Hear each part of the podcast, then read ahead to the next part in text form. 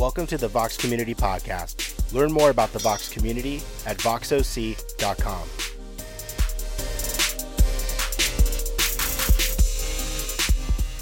Join us at 10 a.m. on Sundays in Placentia, California at the Eldorado Performing Arts Center. Good morning, Kenyans. Hello. Oh, really? A smattering. A smattering of applause. Thank you. Thank you. No, thanks. Thanks. Wow. Wow. All right, everybody. Uh, I don't know if you came here expecting uh, Beauty and the Beast. Um, that's been what's been playing here the last couple of weeks. But you got the Beast part right here. And the Beauty, oh, my wife straightened her hair this morning. Oh, Justy, stand up for just a second. Come on. Come on. Let's go. Shining, beautiful. All right, everybody else stand. No, I'm kidding. Stand in. All right. Uh, want to welcome you to Vox. If this is your first time with us, oh, come on in, guys. Come on, YouTube, right there. Come on. We have beautiful seats. Right, right there. Right? No, no, not there. I was pointing there. You don't want to be next to that family, the Williams. Oh, you're going. Oh, nice, nice. Do it. Do it. Hi, Josh. Nice to meet you. Who, who's that? You don't know who that is? That's your sister? In law. In oh, in law. That's the difference. Okay. Welcome. Thank Thanks for sitting there. All right. Welcome to Vox. We're really glad you're here. A couple of things. Number one, um, we are a community that is built on um, three central convictions. Um, if you're around here for any length of time, you will hear these over and over and over. Number one, the church should be the safest place to talk through and wrestle through anything. And to that end, we have a very, very high value uh, that folks are safe to belong. And so that's our little t shirt slogan. Um, we also have a huge value that the church exists for the world, to love and serve the world, and not sit in judgment of it. And we also deeply believe the church exists to uh, hand the next generation um, a faith that is for today. And so for us, that's why we're here. That's why we do this. And those are the things you're going to see over and over and over again. The, the great thing about this community uh, is that there are some folks here who, are hap- who happen to be fans of Jesus. Uh, and then there are some folks here who are very much in process about that big question. And we're particularly glad that you're courageous enough to show up with a friend or a family member. Um, and we just want you to know what's going to happen today. I'm going to talk for a little bit, and that'll be the best part of your week um, not even remotely. And, and then we're going to sing, and, uh, and we've got a, a, guest worship leader named Joy. And uh, she is a recording artist, lives up in Hollywood. She has been gracious enough to drive down and be with us this morning. Uh, then we're going to, uh, Jacqueline, Jacqueline, where are you? Jacqueline? Jacqueline is going to be a story. Uh, she is a story. She's going to tell her story, and then we're going to celebrate the Lord's Supper together. And then we'll do some more singing because we just can't get enough.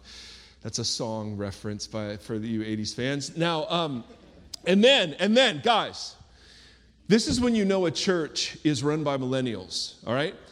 I said, hey, wouldn't it be great if we did, if we had some ice cream after the service? I said, that would be great, right? A little ice cream social. I'm thinking Midwest. I'm thinking potluck. I'm thinking vats of vanilla ice cream and toppings.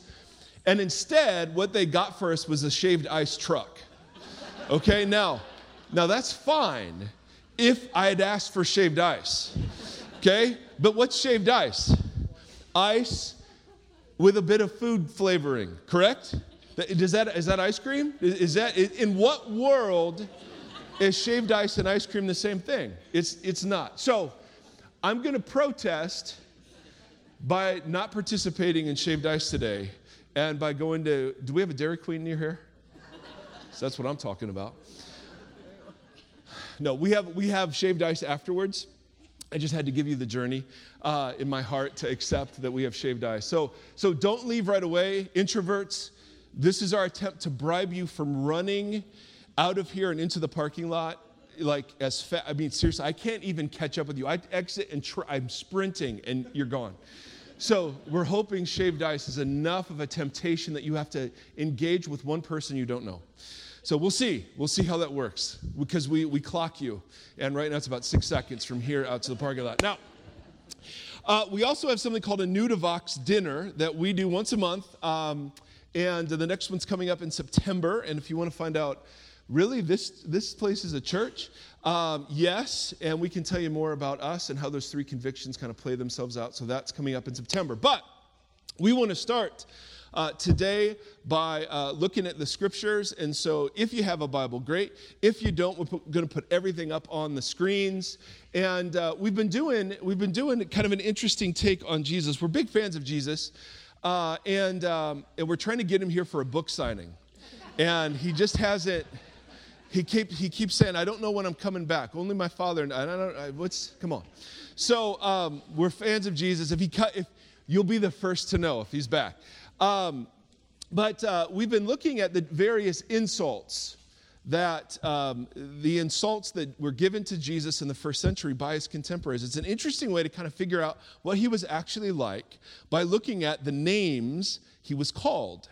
And so uh, we've got a good one today that's going to require a bit of background. So if you're new to the Bible, we'll explain everything. Uh, and as always, there's a great deal of permission for you to participate, to not participate, to fall asleep, uh, to stay awake, to stand, to sit, whatever. Uh, you are free to engage however you would like to. But we want to spend just a bit of time looking at uh, this particular insult. Luke chapter 5 is um, a passage that we started this little church with. And we want to start there again because of how significant the actions of Jesus turn out to be. Luke chapter 5, verse 27. After this, Jesus went out and saw a tax collector by the name of Levi. Now, that's how we say it in America. Levi is how you would say it in Israel. Sitting at a tax booth. Follow me, Jesus said to him. And Levi got up, left everything, and followed him. Now, tax collectors. Let's talk tax collectors for a moment. How popular are tax collectors today? Josh? Not very. Even less so in the first century. If you remember, tax collectors were Jews who had sold out their Jewish brothers and sisters by collecting taxes on behalf of the hated Romans who occupied Israel at this time. So, what Israel or what, the, what, what Rome would do is say, hey, hey, we're not going to collect the taxes. We're going to hire Jewish people to collect taxes from other Jewish people. And the way we incentivize the tax collectors is that they can take a cut of whatever they collect. So, if you owe Rome like 25 coins, uh, they can charge you 30 and there's nothing you can do about it. Every time, if you were a fisherman, every time you would haul a catch in from the Sea of Galilee, a tax collector would be waiting there to collect a portion of the fish that you caught. The rabbis called tax collectors one of the most seven despised classes of Jewish people. And it was taught that it was almost impossible for tax collectors to have life in the age to come. In fact, if a tax collector walked into your house, the tax collector, just in virtue of being in your house, would make everything ceremonially unclean. You'd have to wash everything just in virtue of the tax collector walking in. So, not very popular, correct? The fact that Jesus is assembling a band of followers and a tax collector's on the list. So, Modern examples um, how about a, a child pornographer? You'd go, no. I mean, that's how disgusting, right? Um, uh, a terrorist. A, I mean, just whatever, whatever, whatever revulsion you would have about a class of people, that's the equivalent of what Jesus was doing here. So Jesus sees this person collecting taxes and says, Follow me, which is the Jewish way of saying, Become my student and learn about this thing that God is doing. So Levi got up and followed him. Now, notice verse 29. Then he held a great banquet for Jesus where? At his house. So, how how unclean is a tax collector's house? Everything. Everything is unclean in that place and a large crowd of tax collectors and others gathered. Who were the only people that are friends with tax collectors? Other tax collectors. And a group called sinners. All right, so the others here are like, this is a notoriously sinful crowd. Jesus, uh, Jesus, it says, a large crowd of tax collectors and others were eating with Jesus and his disciples. But the Pharisees and the teachers of the law, these were some of the religious experts in Judaism, they complained to Jesus' disciples Why do you eat and drink with tax collectors and sinners? And notice, tax collectors are one group and sinners is a different group. Tax collectors were even lower than sinners, all right? And sinners, by the way, that was a, that was a category that the Pharisees used for anyone who didn't agree with them. So you were a Pharisee or you were a sinner. So why does Jesus eat with them? Now, some of you will know this, some of you, maybe this is new. Meal times were the equivalent of bathrooms in our culture today. A table where you would gather and eat was incredibly controversial. Because eating with somebody in the first century was a way of showing acceptance and approval and kinship and friendship and a sharing of status. So the Pharisees taught that you should never eat. What pleases God is that you would never eat with anybody who was unclean. And you would never eat in a place that was unclean. And you'd never eat food that was unclean. And you would never eat with utensils that were unclean. In which case, a tax collector, everything was unclean. And Jesus shows up at a party like this. And a banquet like this would be public. So the religious leaders are seeing Jesus sit and dine with tax collectors and sinners. And to their imaginings, this is undermining the faith of God's people. So they complain to Jesus' disciples Why in the world is your rabbi eating with such scum? I mean, seriously, I mean, we can just imagine who would Jesus eat with today? Just pick the worst moral category we can imagine and put Jesus out to dinner with them. And that's the equivalent. So Jesus has this great line Why do you eat and drink with tax collectors and sinners? Jesus answered them, and it's beautiful. It is not the healthy who need a doctor, but the sick. Doctors don't separate themselves from sick people in order to heal them. They get, have to get near the sick people in order to bring healing, correct? So Jesus sees himself that way. I have not come to call the righteous, but sinners to repentance. Now, repentance it's one of those old Bible words that's been used to beat people over the head. Repentance just means this reorient your thinking and living in light of the new thing that God is doing in Jesus. It, this is how you used to live and think. Change that to align yourself with what God is doing in Jesus. Now, look at me.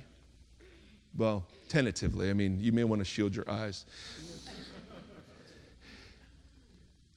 They, they tell me that sometimes when I wander right here, my face is in uh, shadow. And I think that's fine. My wife says that's when I look the best. And I, I don't know what that means. I just thought that was hurtful. But you straightened your hair. Oh my goodness. How am I supposed to focus? Don't look at you, but you shine like a beacon. All right. What are we talking about? Song of Solomon, chapter 1. Bible joke, Bible joke. If you don't know the Bible, that's a very, anyway, we won't get into that. Um, so Jesus is eating with them and he says, Listen, it's not the righteous I've come to call, but the sick, just like a doctor would. Now, oh, now here's just a little more background, guys. This is so important that you understand. The Pharisees' project was the same as Jesus' project. They wanted to call Israel back to being the true people of God. But they went about it two entirely different ways. And the parallel is you see that same tension today within Christianity. The Pharisees thought honoring God meant you obey the commandments, you obey the rules that the Pharisees added around the commandments, and that you kept yourself separate from everything that could make you unclean. So their program was separation. Jesus taught, yep, obey the commandments. You don't have to obey all the rules of the Pharisees. And the way you call people to repentance is through association, not separation. So Jesus would he would ahead of time, before people repented, before they got their act together, before they got cleaned up, Jesus would extend grace, fellowship, status, acceptance, forgiveness to them. And it scandalized the religious leaders who thought you will only give those things to people who've already repented. Do you see the difference? Do you see the di- don't you talk to me like that? I've done nothing but compliment you. The tone she used was, Yeah, we got it.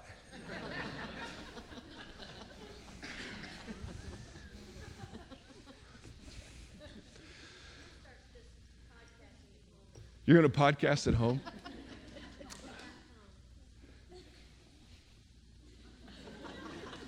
Okay. Is that making sense? Two projects association and separation. Jesus says the way you interact with the world is you associate, you extend grace before truth. You, you, extend, you, you extend forgiveness and you extend kinship acceptance before people have gotten their act together. It, it's, not, it's not that you get your act together and then come to Jesus. No, no, no. No, no. Jesus calls you, loves you, invites you, and then he's the one that helps you get your act together. That's the difference. So the, the, the Pharisees, they, they don't shut up here, they keep going. They said, John's disciples often fast and pray. Now, this is John the Baptist, Jesus' cousin, who came into the Galilee before Jesus did as a prophet in the desert. Remember, he, he's, he's eating locusts and honey. He's got a very ascetic lifestyle in contrast to Jesus. And so they said, John's disciples, they fast and pray, and so do the disciples of us, the Pharisees, but yours go on eating and drinking. So, how so Jesus says, and this is so brilliant. Can, can you make the friends of the bridegroom fast while he is with them? Picture a wedding. Is fasting appropriate at a wedding celebration? Of course not. So Jesus pictures himself as the bridegroom coming to marry his bride, his people.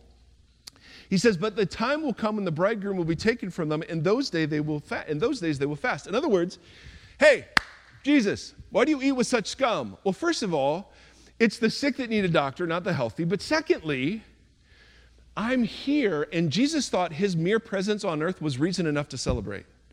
There'll be time for fasting later, but right now, the kingdom has come. It's right here. And all of the previous boundaries have been broken. All the walls and the divisions have been torn down. So, of course, we're going to eat, and of course, we're going to drink. And so, in the book of Luke, he's eating and drinking all the time. Fire up, Bruce. Luke 7. When one of the Pharisees invited Jesus to have dinner with him, he went to the Pharisee's house and reclined at the table. Luke, uh, whatever, next, 11. When Jesus had finished speaking, a Pharisee invited him to eat with him, so he went in and reclined at the table. Next, 14. When Sabbath, Jesus went to eat in the house of a prominent Pharisee. Next, 15. Now the tax collectors and sinners were all gathering around to hear Jesus. Next. Oh, did I just do 15.1? Yeah, shoot, there's 15.2. Look at this. This magic book just now, the tax collectors and sinners were all gathering around to hear Jesus, but the Pharisees and teachers muttered, This man welcomes sinners and eats with them.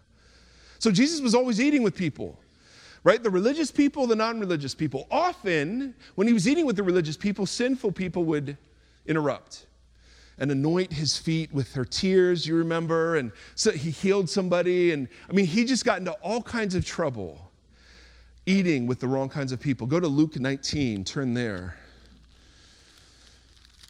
I know we're over making this point, my wife, but it's super important that you see how thoroughly Jesus was immersed in eating and drinking to understand the insult that comes his way.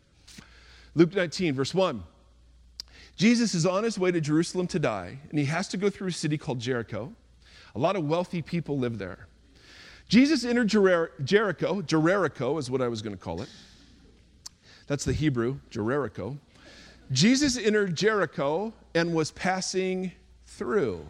That means that all of the offers he had for dinner, because all the prominent people would be offering Jesus food. So Jesus said no to that and was passing through. a man was there by the name of Zacchaeus. He was a what? What's it say? A chief tax collector.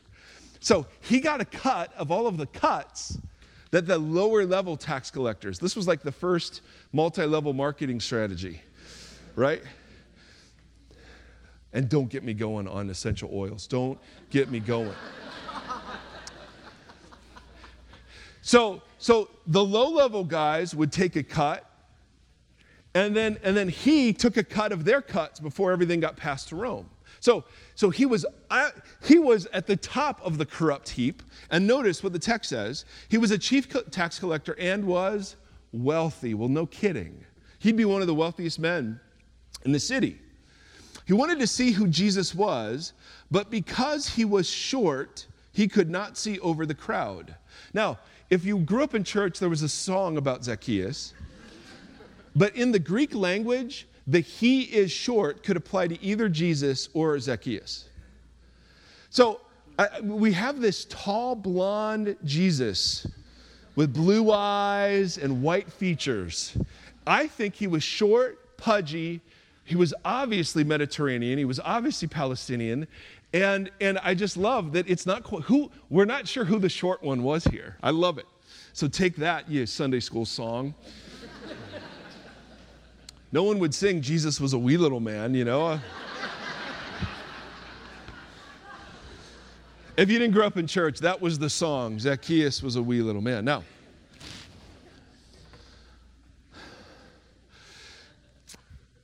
So Zacchaeus ran ahead and climbed a sycamore fig tree ahead to see Jesus, since Jesus was coming that way. When Jesus reached the spot, he looked up and said, Zacchaeus, come down immediately. I must what? Stay at your house today. So he turned down all of the other invitations from the respectable people and accepted the one from the, and, and, he didn't even accept, he initiated with the most notorious sinner in the region. Okay, everyone would have known this man, hated this man. Up in the tree, Jesus names him. I don't know how he knew his name. He, you know, he's Jesus. I must stay at your house today. So he came down at once and welcomed Jesus gladly. All the people saw this and began to mutter, He's gone to be the guest of a sinner. But Zacchaeus stood up and said to the Lord, Look, Lord, here and now I give half my possessions to the poor. If I've cheated anybody out of anything, har, har, har, he has, I will pay back four times the amount. So notice what led Zacchaeus to repent, to reorient his life. It was the grace that Jesus showed him. He could have stood up and preached at Zacchaeus, but he didn't. He invited him to share a meal.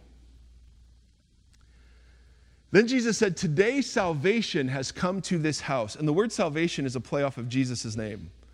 Jesus' name means Yahweh saves, Yeshua.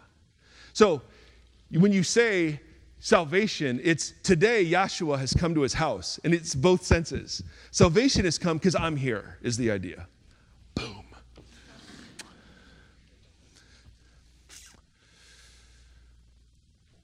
Because this man, too, is a son of Abraham. For the Son of Man, a name that Jesus has for himself, came to seek and save the lost. So Jesus is getting into trouble all the time with who he's eating. That, that was introduction. Let's go to the insult, Luke 7. Okay, now check this one out. Jesus is, is speaking about his cousin John the Baptist, and he's critiquing the generation that rejects them both. And he, he says an insult that they've been saying to him that he's been hearing about him and John. He says, For John the Baptist came neither eating bread nor drinking wine. Oops, verse uh, 33, Luke chapter 7. For John the Baptist came neither eating bread nor drinking wine, and you say he has a demon. that's too, that's, that's like too antisocial and too withdrawn. The Son of Man, a reference to himself, came eating and drinking, and now you say, Here is a glutton and drunkard, a friend of tax collectors and sinners. So, do you see the contrast? Jesus is saying, Your generation is ridiculous. John the Baptist shows up and he lives out in the wilderness, hardly eating anything, and, and you say, That's out of line. He has a demon. But here I come, eating and drinking, the opposite of John, and you say, here's a glutton and a drunkard, a friend of tax collectors and sinners. Now, listen, we've got to look at this. All right, look at the phrase glutton and drunkard.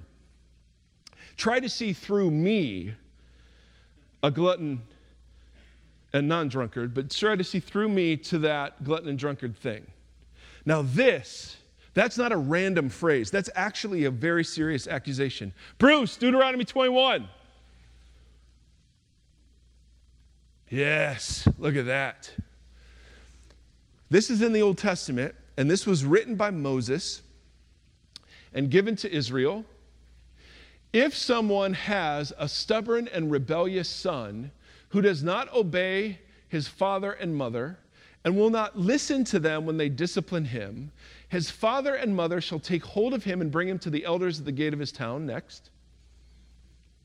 They shall say to the elders, This son of ours is stubborn and rebellious. He will not obey us. He is a what?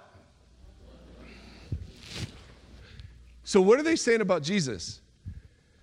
Now, this, this, this accusation was taken so seriously, the command was actually to put the son to death. Now, yeah, this isn't talking about naughty kids. This is talking about grown up adults who refuse. This is the breaking of the fifth commandment honor your mother and father.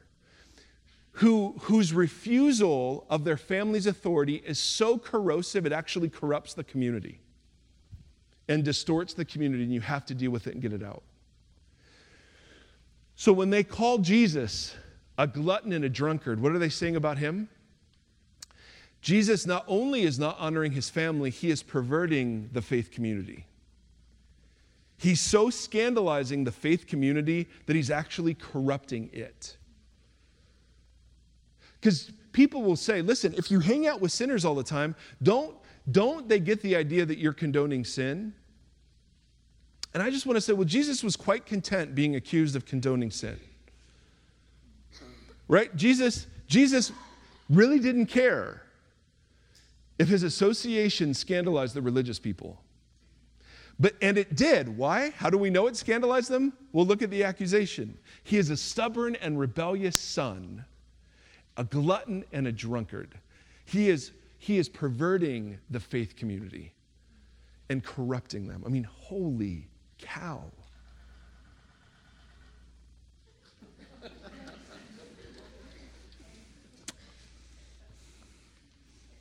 That was funny. So the first accusation was he's a glutton and a drunkard. What was the second one? Do you remember from Luke 7? He was a what of sinners? Was a friend of sinners. Now let me show you how big a deal that is. Is this so, is this working, Mike? Do you have um, uh, Sirach? Yes. Now this is later rabbinical writing. But this is about the concept of friendship. To say Jesus was a friend of sinners was to say that Jesus was a sinner. Because like only hangs around with like. So check this out. This is later rabbinic teaching. Be on your guard and very careful, for you are walking about with your own downfall. Every creature loves its like, and every person their neighbor. All living beings associate with their what? own kind, and people stick close to those like themselves. What does a wolf have in common with a lamb? No more than the sinner has with the what? The devout. So, this is a massive insult to Jesus. You are corrupting the faith community, and you're just like the sinners you're hanging out with. In fact, one scholar, next slide, one scholar put this Jesus shows a faithful God's, a faithful God's, oh yeah, Jesus shows a faithful God's universal love and mercy. To the religious leaders, Jesus' promiscuous table fellowship is apostasy and an act of perverting the people. Jesus, a glutton and a drunkard, will die for the way he eats. Now, why go into all of this stuff? Simple. You have two warring factions in Christianity today. You have more than that, but at least two. One says we must separate ourselves. We must cloister together in our own subcultures. We, we must make sure that we never give the impression that someone we approve of could ever understand that we're not approving of them by so showing them simple kindness and decency. So it's just much better before we can love anybody to tell them we don't like them, we disagree with them, we vote against them, whatever it is, in order to separate ourselves as if that were the great project. Jesus followers the real ones will always be confronted with a Jesus who's initiating with the most scandalous people in culture. That's if you follow him, that's where he's going to take you. He's going to take you to places where you're going to eat with people physically and metaphorically who are totally outside the bounds of respectable religious society. That's what Jesus is like. And that's what he does. And that's what he invites his church to be. His church is to be an extension of life around that table. Where it didn't matter who you were, what you called yourself, or where you've been, didn't matter what you'd done, that you were welcome. We make room. Because the only thing we've got in common is just a colossal commonality of brokenness. And being recipients of the generous grace of Almighty God through this Jesus. And so you have two visions of what it is to be the people of God today. One that says, this is for the faithful only. Get your act together, get cleaned up. And then the one that's Jesus like, then simply says, no, no, this, if we let you in, we're going to let anybody in. There is no inside and outside. There's no club here. Are you moving towards Jesus in whatever way, or are you not? That's, that's it. And so we see, so if you're here, literally, if you're, if you're, if you're going to be part of our community here and you are a Christ follower, our expectation is you're bringing people to the table. This is not for you. This is not for your comfort. This is not for your convenience. This is not for you. This is for the people you love to find a space to be in process and to see how beautiful Jesus turns out to be. So, our expectation is that you're trucking people along with you. Not because you've got an agenda, but precisely because you love them. And we've got a whole crew of people here who've been told in one way or another, this isn't for you. You, you had children out of wedlock, the wrong sexual orientation, the wrong politics, the wrong theology, the wrong gender, the wrong race, whatever it is, instead of being the most inclusive expression of the love of God, this has become an insiders outsiders deal. And the thing that ticked everybody off about Jesus of Nazareth is he did not play by those rules. He just didn't. And if people said, well, you're just condoning sin, Jesus said, okay. It's not, it's not the healthy. You think you're healthy. How can a doctor help people who think they're healthy even when they're not? No, I've come for those who know they're sick. Those are the people that are open to this thing that God is doing. So if you're here and you've been pushed to the margins, understand what Jesus would do with you. Jesus would call you down out of the tree Maybe, maybe you're like that. Maybe you're just kind of like, oh, this thing's interesting. I've heard some things about this Jesus. The religious people are nuts, but I, the Jesus behind him seems cool. Maybe you're just like that. Maybe you're just kind of up in a tree, sort of peeking, like, really? Really? And what's Jesus do with people like that? Calls them by name, hey, let's eat. And then who knows what God will do? Because God does want you to realign around the reality of His great love for you. Of course. There are parts of life that don't promote flourishing. There are parts of life that don't align with what God's doing. Uh, yeah, that's true of all of us. So Jesus just comes along, loves you exactly where you're at, and then invites you to lay down anything that would inhibit your reception and then the consequent blessing of other people with that same love. This is what he does. So he'd call you by name and invite you to dinner. I think that's absolutely marvelous. And then for those of us who consider ourselves on the inside, he wants us to become the kinds of people who see the ones in the trees, off in the distance, by themselves, outcasts and misfits, and to go after them. Nope, not just hang around other Christian folk. To go and call them by name and take them out to dinner. So we take that quite seriously. There is a lot of eating in our community. I three months ago I weighed 120 pounds. and then I, you know, glutton. I, what can I say? I'm like Jesus.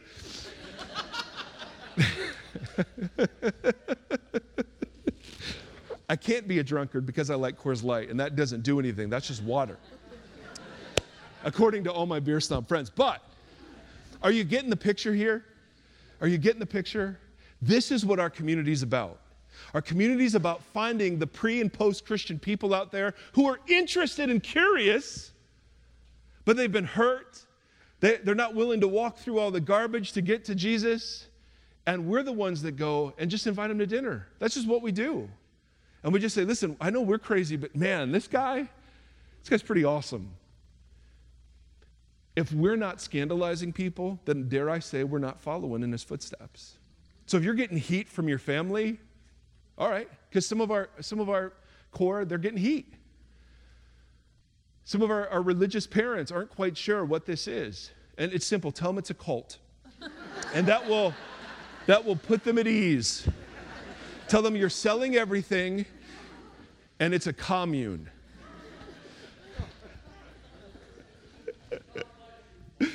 Oh, you, thank you. As long as I get to arrange your marriages, it's fine. There's a big comet that's going to be here in five years. We're going to hop on. Now, so, so, that's a dated reference for those of you that Google it. Comet cult. Um, so here's what we're going to do we're going to sing. Because for centuries, what people have done is they've prayed to music. That's what singing is. Now, you don't have to. Uh, some of you don't know these songs, you don't know the words. No one cares. Just sit and enjoy.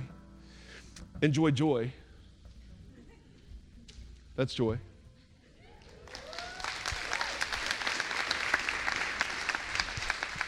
Because this, this is good news, men and women. This is good news. Wherever you are right now, this is good news. God's not, God's not ticked at you. He's not upset. Lightning isn't going to strike because you showed up. No, no, He's actually for you. He's relentlessly pursuing you. He's far more beautiful than anything you could ever imagine. And He invites you to come out of the tree and to come in to fellowship with Him and with His people. And for some of you, that is the scariest thing. And that's why we tell stories so much here. Just to say, man, we're all jacked up and we're all in process and we're all loved in the midst of it. So, we're going to sing. Some of our Christian folks will stand up and they'll sing and they just picture like at a concert, that's what you do, or a, a, football game, and football is back today. It's the best Sunday of the year, men and women. Baseball, what's that? I don't care about rowing in Rio. I don't care. It's football. It's football. All right. What were we talking about? Singing. So some people will stand up. You don't have to. Feel free to be wherever you are. But I want to pray. All right, you did it. You made it through the worst part. You did. You did. Sleepily, but you made it. I don't blame you. I'd be sleepy too. So, Lord Jesus, would you reveal yourself uh, as uh, the most majestic, um, the most beautiful, the most amazing thing this world has ever seen. So, the good news is so good that people just didn't believe it. And so I pray for those of us who are uh, followers of yours that we would be captured by the mission and, and, compelled by your great love for people. And for those who are on the fringes, God, I know there are many here that they would feel that embrace, they would feel the invitation, that they would dare to believe the good news is really this good. That Jesus is not, not waiting to smite them, but Jesus is waiting for them to come down and to engage in relationship with Him. And so we're going to sing, Father, we pray that you'd receive these prayers as reflections not only of where our heart is, but where we want it to be And, uh, and so we're grateful to gather together, to just be reminded of how steadfast you are in a world that just seems so crazy. So we honor you and we bless you in the name of Yeshua.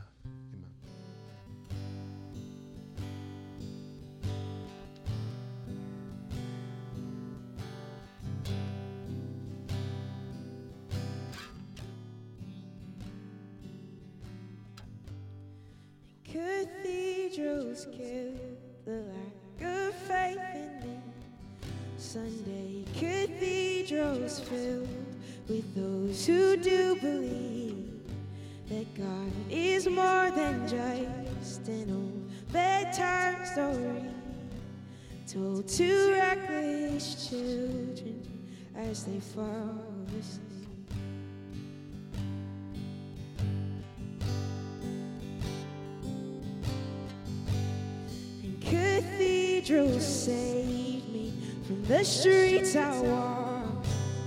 When cathedrals sway me to believe the cross is not just decoration for their hallowed halls, but it's a short salvation for those who are in Jesus' call. Cause there is one between earth and heaven. We're not living the way we were meant to be. God in heaven, won't you show us who are we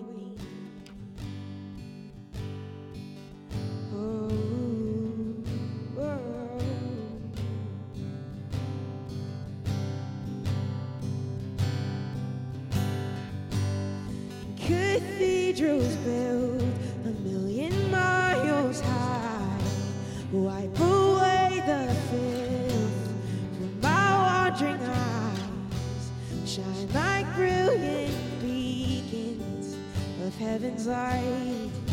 Remind me God is King and He will set the world right.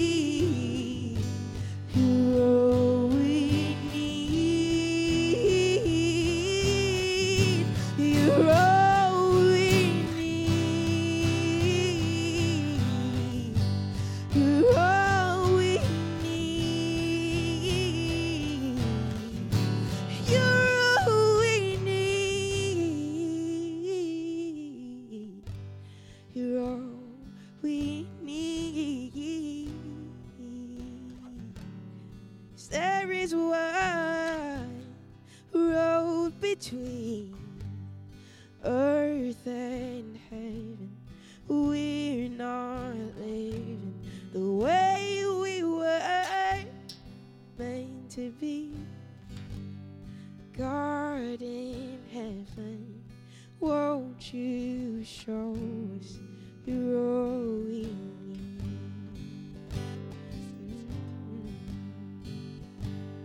Oh, cathedrals, won't you sing that song again? One of peace on earth and goodwill to men. For there are those downtrodden who sit on your steps. The hope you hide inside is the only hope there is left.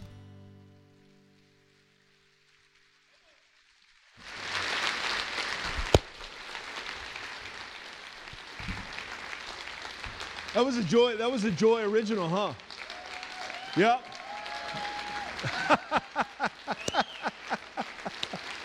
All right, Jacqueline, your turn. So this is Jacqueline. Jacqueline, how long you been coming? I have been coming. Yep, they'll, they'll get to you. Do it. I have been coming uh, since June. When Nice. Since that long time ago. Yes. And um, and it- and it seems like it seems like because you keep coming back that you like it, which is our goal. Um, and uh, and so uh, Jacqueline is one of the first people who, who've been sitting in your seats going, "Hey, I'd love to share. I got a bit of a story." So uh, hello, courage. Uh, we're grateful that you would share. So. And, and I love, and I love, and she says, because she, she carries this wad of papers, and I'm like, man, is this like half an hour or what? She's like, no, it's six minutes and 30 seconds, and then if you interrupt, it's seven minutes. So just count on that. All right, Jacqueline, take it away. Okay. You want the towel of authority? Sure. Yes, the oh. anointing, the anointing. Awesome. All right. We'll start with my name. My name is Jackie, and this is my story about OCD and the church. So, my entire life, I had struggled with something called misophonia, which is a sensitivity to sounds and hatred to feet movements. I literally can't be in a room when someone's chomping gum. I want to punch them in the face, just being honest. Uh, this was something I never really talked about to anybody because I was afraid of being made fun of, put in a box. Um, many times growing up, I was told I was overreacting, get over it, um, all these crazy things. Well, about a year ago, it really, really got bad, and um, it turned into something different. It, I started to struggle with some very, very disturbing thoughts and intrusive images. I thought I was going to hurt myself, um, kill myself, and hurt other people. Um, I was afraid to tell anybody because, I mean, how do you tell someone, hey, I think I'm going to kill you? So, um, My wife says it to me all the time. Um, and this was extremely weird for me because I'm a very outgoing, bubbly person. My husband even said he fell in love with me because of my smile. So I was, I didn't tell anyone. Finally, I opened up to my husband, and um, he was extremely supportive, but he just didn't know how to, what to do with it. And I was scared to be left alone. I was scared to be by myself. Um, being an extrovert, you're already kind of scared to be by yourself anyway, so it kind of went more. Around that time, my cousin had attempted to commit suicide. And that just, I was like, oh my gosh, if she does it, that means I'm gonna do it. I was really just crazy. And I saw how my family started to treat her. Of course, they still loved her, but they try to put her in a box and mental health. And I just was like, I don't want to be looked at like that. I want to be like everything's good. And I was really afraid to talk about it in the church because everything's always perfect sunshine and flowers at Oh, church. yes. Look at them. So I had It's a bunch of train wrecks sitting out there. So I had um, opened up to somebody in my Bible study, um, and we continued to start to pray about it. But I honestly felt like God had abandoned me. I wasn't hearing anything. In this process, it got worse. I had some beautiful, horrible advice that I received from someone in my Bible study to pray it out. And it was a spiritual attack. And I needed to rebuke the images and the thoughts. And so I was desperate to get rid of it. So I would start yelling, um, rebuke the devil and these images. And I would like compulse. And I would look like a crazy person, to be honest. And the people from my Bible study came to my house. They anointed me with oils, prayed over me. All this did was make it worse. It made it more and more and more in my head. I was so scared I wasn't able to sleep. I was afraid to be left alone. Um, and the worst part about it is someone told me I didn't have enough faith. Come on. Someone said I wasn't praying hard enough. Can you tell me what that means? Yeah, Like- I have a bad word I could use Okay. about those people. That is awful. And the last one was Jerkface uh, is the I had um, I had sin in my life that I needed to repent, and that's why I was going through this. Come on. So um, Come on. All right, all right, hold on. Teaching moment. All right, Jesus followers, three things you should never say. You don't have enough faith, pray it out, and what was the third one? oh, I have sin in my life. You have sin in your life. Awful. How about just, I don't know, how can I help? How about that? All right, so let's go. Okay. Would have loved go, that. That would have been awesome. That would have been awesome. Um, All right. So I started to like literally think of all the sin in my past and start praying about it. Um, nothing was working, and there was about two or three weeks ago you did a sermon on this about how if someone was disabled, it was because someone in their family was who sinned. That and- was the thought back then, yes. Yes, and so I that sometimes is still today, and I thought that's what was wrong with me. So finally, I reached out to um, my husband and I have some mentors in our life, and for the first time, someone didn't tell me to pray it out. she was concerned about me, encouraged me to go to the hospital because it could be a chemical imbalance or vitamin deficiency. So the next day I went to church. At that time we were going to EV Free. They have an awesome prayer room. I prayed with somebody who has major depression and she was on meds and she looked at me and she's like, there is nothing wrong with what you're going through. You need to go to the hospital. And she um, told me about Mike Erre's story. I had no idea. I read his blog and I was like, oh, okay, it's okay to like not be okay. And so then um, we went to the hospital. My and- wife wrote that one. but okay. Uh, and the psych nurse diagnosed me with OCD and anxiety. Basically, what can happen when you have OCD is you can get this image of, um, like for me, it was this image that I was gonna hurt myself, and it turns into this like broken record where you see it. And when you try to make a compulsion, i.e., prayer, you're feeding the monster. So I was the advice I was getting was making it worse for me. So um, my husband and I um, started to heal for, started to ask for healing path. Um, we got advice to go to a psychiatrist. Um, we really prayed about it, and it just wasn't our healing path. So I'm not on meds. I'm not putting meds down. I'm just saying that that was not my path of healing. I looked, went into the holistic approaches. We had some awesome friends in our life who. Did you use essential oils? No. Okay. That's too bad. Those those work. But I, I did go into Lavender. You need I some lavender. I did go into um, using. I did acupuncture and massage therapy. Um, we had some friends in our life who talked a lot about this Eastern medication, but then also going into therapy. And we found, by the grace of God, a therapist who used cognitive behavioral and exposure response prevention therapy, which is basically the best way to um, help with OCD. While in therapy, I learned the advice that I, I think I told you already that prayer that fed my OCD was getting worse the prayer became a compulsion. My OCD, I know Bonnie talked about it last week, I think, and her prayer life was compulsion, and that's my prayer life I still struggle with today, and that's just something that I'm in process. Like I love what he always says. And so I wanted to share this story to discuss the dangers of telling someone, pray it out, rebuke it, or get over it. Just don't think about it, and all the other nonsense crap that Christians say to something they don't understand. If you don't have the fruit on the tree, here's a thought don't give the advice. So, uh, mental health in the church Boom. have been a sensitive issue for years. It's time we recognize healing can be done through many paths. Let's not put God in a box. His miracles can work in all ways. The healing path can be through meds, therapy, food, holistic measures, prayer. You can be healed in a day or you can be healed in a lifetime. And I really, I don't know why bad things happen. I don't. I don't know why that happened to me. I don't know why after his surgery he went through what he went through. And then know there's so many more of you guys in here with the stories. And I don't, I don't. But what I do know is that adversity actually can be a good thing. I know it sounds weird, but it's kind of like lifting weights. I'm really into athletics and I grew up playing sports. And I don't know if you guys know this, but when you actually lift a weight, that soreness you get, your muscles actually breaking down and um, it's tearing. And the same thing when you break a bone, it actually comes back stronger. Well, that's the same thing sometimes when you go through. I know it's cliche, what you know, what doesn't kill you makes you stronger, but really, when you're going through adversity at that moment, it doesn't seem that it's going to make you stronger, but what you're realizing is that other people around you are watching how you get through it. And sometimes you just go through things, and sometimes you're never going to get through those things, and you're going to be that way all through life. And guess who's going to have the answer for you? God's going to have the answer for you, and it's all going to make sense then. And I don't know why that is, and I wish I did, but life's not easy. I mean, yeah. And so one of the things that I want to talk about as well, just to kind of end, is as warriors of Christ, I believe the path of most resistance and adversity is what we're called to be. What he said was true. I'm sick and tired of comfort zone Christians.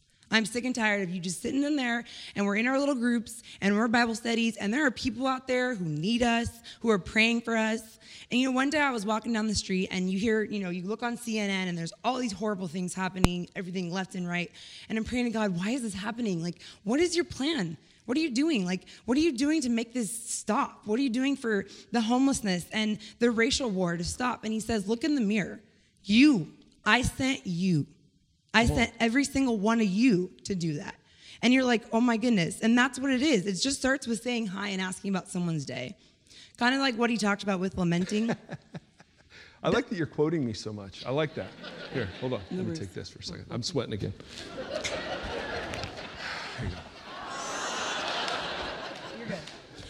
Um, so, in closing, we felt safe to belong here. I know that's what it says. And it's the community and the vision of the church. Hearing other people's stories helped me fo- move forward. Um, if you encounter people in society who are going through life It's okay not to have the right answer. To be honest, a lot of the times you just need to listen. You know, something really cool happened to us, and I was talking to Andy as he was helping me prep for this story, and he wanted me to share this in closing. Was my husband and I two days ago we were at lunch in Santa Ana, and we just looked up, said hi to the girl next to us. She's in scrubs, and um, she was just so amazed that we actually started talking to her. She's like, everyone's on their phone. Everyone doesn't even care about anyone anymore. And she was so amazed that we just sat there and listened to her. Come to find out, her brother recently, just her only brother, um, died suddenly the week prior. She didn't know how she was going to get through the week. She didn't know how they were going to be able to bury him on the process of going through hardships at work and some struggles in, in pregnancy. And I didn't know what to say. My husband didn't know what to say. We didn't say anything, we just listened. And all I said to her, I said, maybe this is gonna sound crazy, but do you want prayer? And she's like, she started crying because she's like, I asked God, how am I gonna get through this? And then I started talking to you guys. And that was huge. Like, that was for the first time. It was like, God's like, that's what lament means. That's what you're supposed to do. Just look up and look at somebody. You don't have to have the Jesus answers. You don't have to have, you know, God will only give you what you can handle and all that nonsense that people will say to you. Just listen and love on people and ask if they need prayer, and that's all. And so I just wanted to share that in hopes that to be relatable and that, you know what, I'm in process. I may be in therapy the rest of my life, and that's okay. And yeah. Amazing. Listen, no, no, no.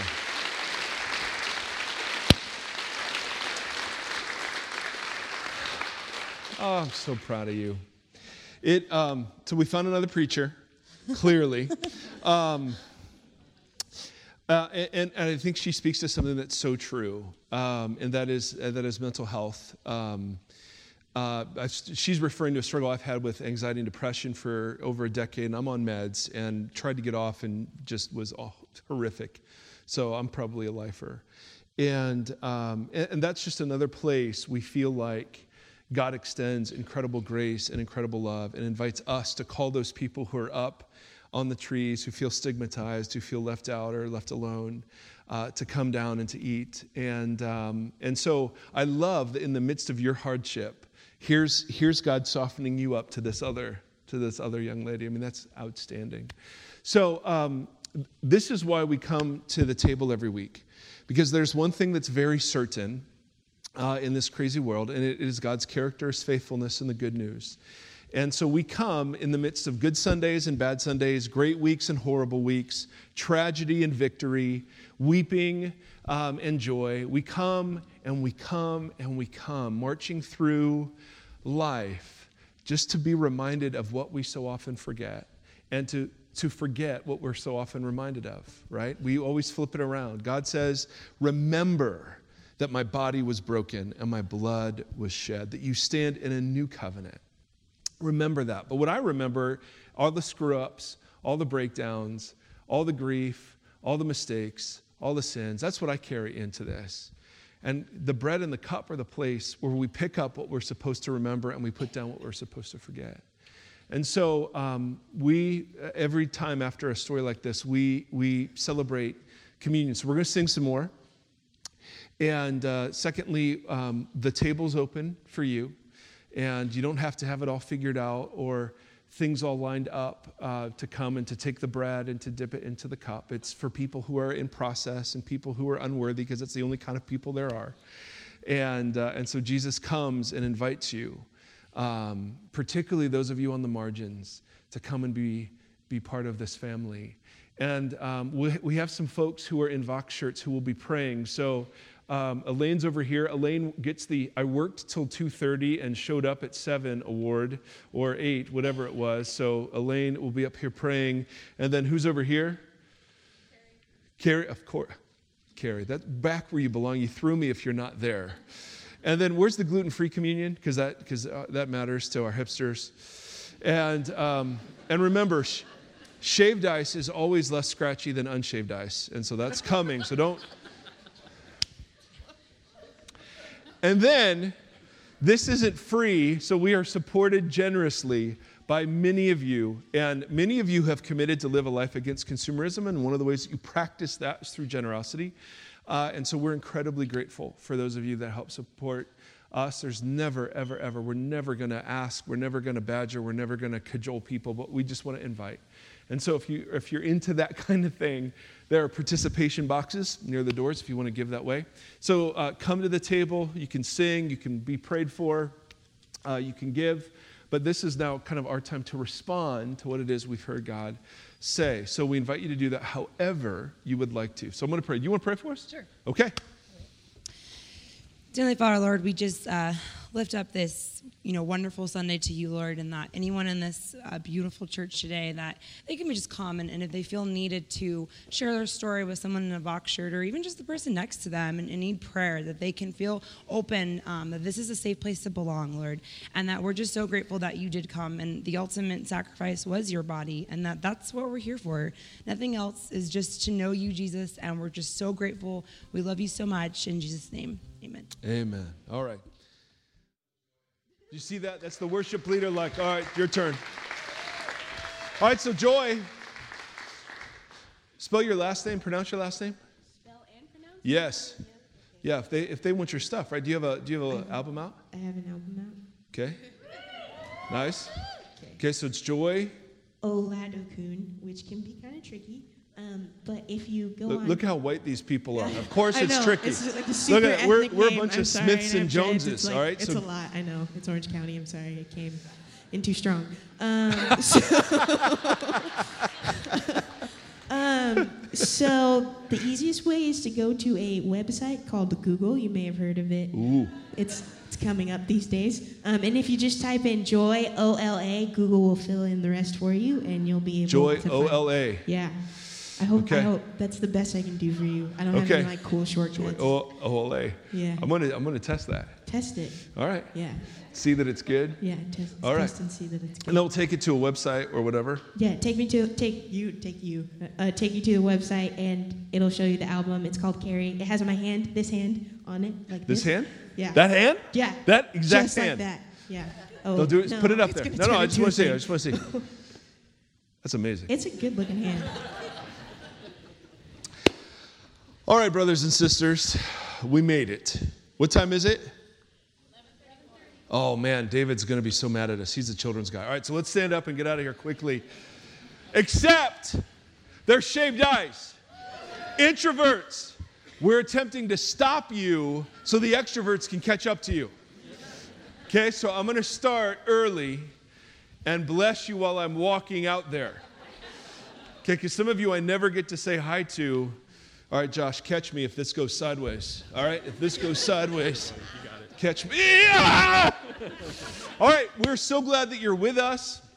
And uh, we just want to bless you as you go. Shaved ice right now. Right now.